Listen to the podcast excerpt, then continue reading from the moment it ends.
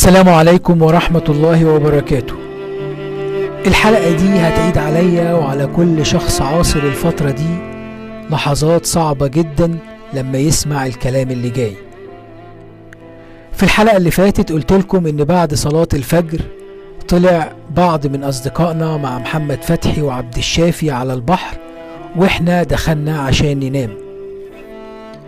وبعد ما خرجوا على البحر ومعاهم محمد فتحي يتصل بينا أحمد عبد الشافي بصوت كله رعب وخوف وحيرة. يقول لنا تعالوا بسرعة على البحر ويقول لنا الموج سحب محمد لجوه البحر ومش لاقينه قمنا كلنا جري وطلعنا على البحر عشان نلاقي زحمة كبيرة جدا وفرق من الدفاع المدني وفرق إنقاذ وغواصين وعربيات شرطة كتير جدا. وناس كتير واقفة على البحر تتفرج وتشوف إيه اللي بيحصل. في الحقيقة لفترة كبيرة كنا معتقدين إن محمد سحب شوية جوه للبحر وهيرجع بعد شوية. وده لأننا كنا بنثق في قدراته كسباح وإنه كان فعلا سباح شاطر. بس للأسف فضل الوقت يمر والعشر دقايق بقوا ساعات ولسه فرق الإنقاذ بتدور على محمد. وكل ما الوقت يمر نبدأ نفقد الأمل وننهار شوية بشوية. بس رغم كل ده كنا دايما متشبثين بالأمل لآخر لحظة. وبعد ساعة أو ساعتين تقريبا وبعد ما فرق الإنقاذ والغواصين فقدوا الأمل وإحنا كمان بدأنا نفقد الأمل شوية بشوية الموج رمى محمد على الشط وكان طافي على وش المية. في اللحظة دي كانت مشاعرنا ملخبطة بين فرحتنا إنه خرج على الشط وإنه ممكن يرجع تاني يبقى في وسطينا. بس كانت كل المؤشرات بتقول إنه بعد الوقت الطويل اللي عدى على محمد في البحر صعب جدا إنه يكون لسه عايش.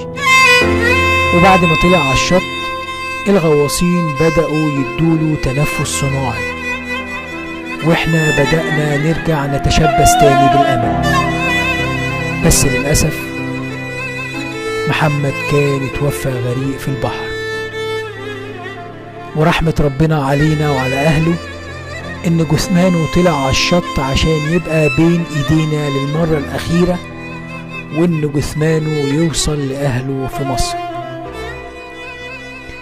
في اليوم ده أنا فاكر كويس جدا كان بحر عجمان في حالة هيجان شديدة جدا وكانت أمواجه شكلها مرعب لدرجة إن الأمواج كانت بتطلع بره على الطريق وبتغرق الطريق بره وبتغرق العربيات اللي معدية.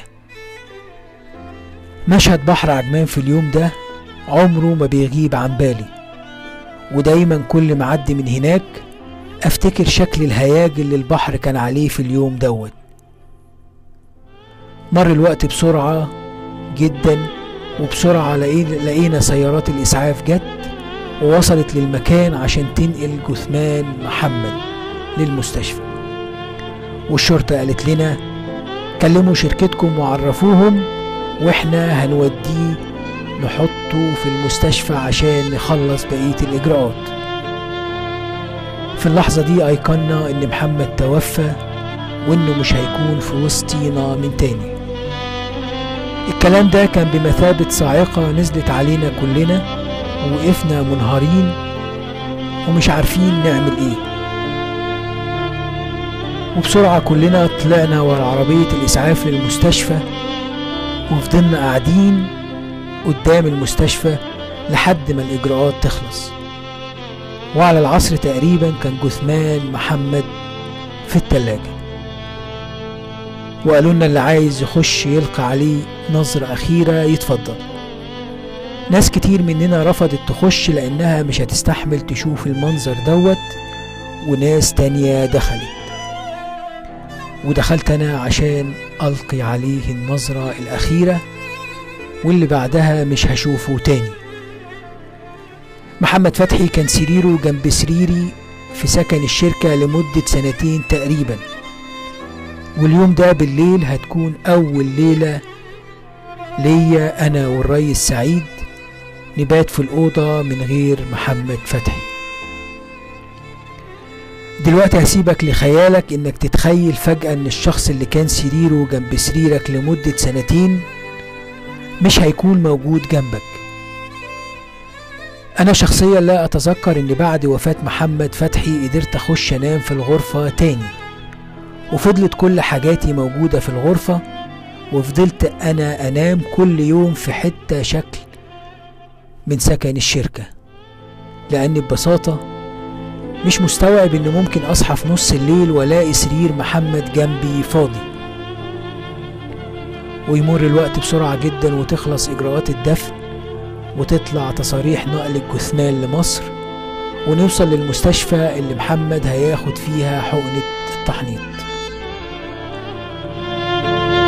في عز الإجراءات ديت وإحنا بنخلص كل حاجة عشان نصفر محمد بأسرع وقت. يجي لنا مندوب من الشركة وبكل برودة أعصاب وعدم تقدير للموقف اللي إحنا فيه. يقول لنا يا شباب كل واحد يكتب وصية ويقول فيها إنه يدفن في الإمارات لو حصل له حاجة بدل البهدلة في النزول لمصر. وطبعا هو كان غرضه إننا نعمل كده عشان تكاليف نقل الجثمان لمصر بتكلف الشركة كتير. في اللحظة دي كلنا وقفنا وبصينا للمندوب نظرة استنكار شديدة جدا. وعرفنا إننا في الشركة مجرد رقم ملهوش أي قيمة. في اليوم التاني أو التالت تقريبا سافر جثمان محمد لأهله على مصر واللي كانت الصدمة كبيرة عليهم جدا جدا.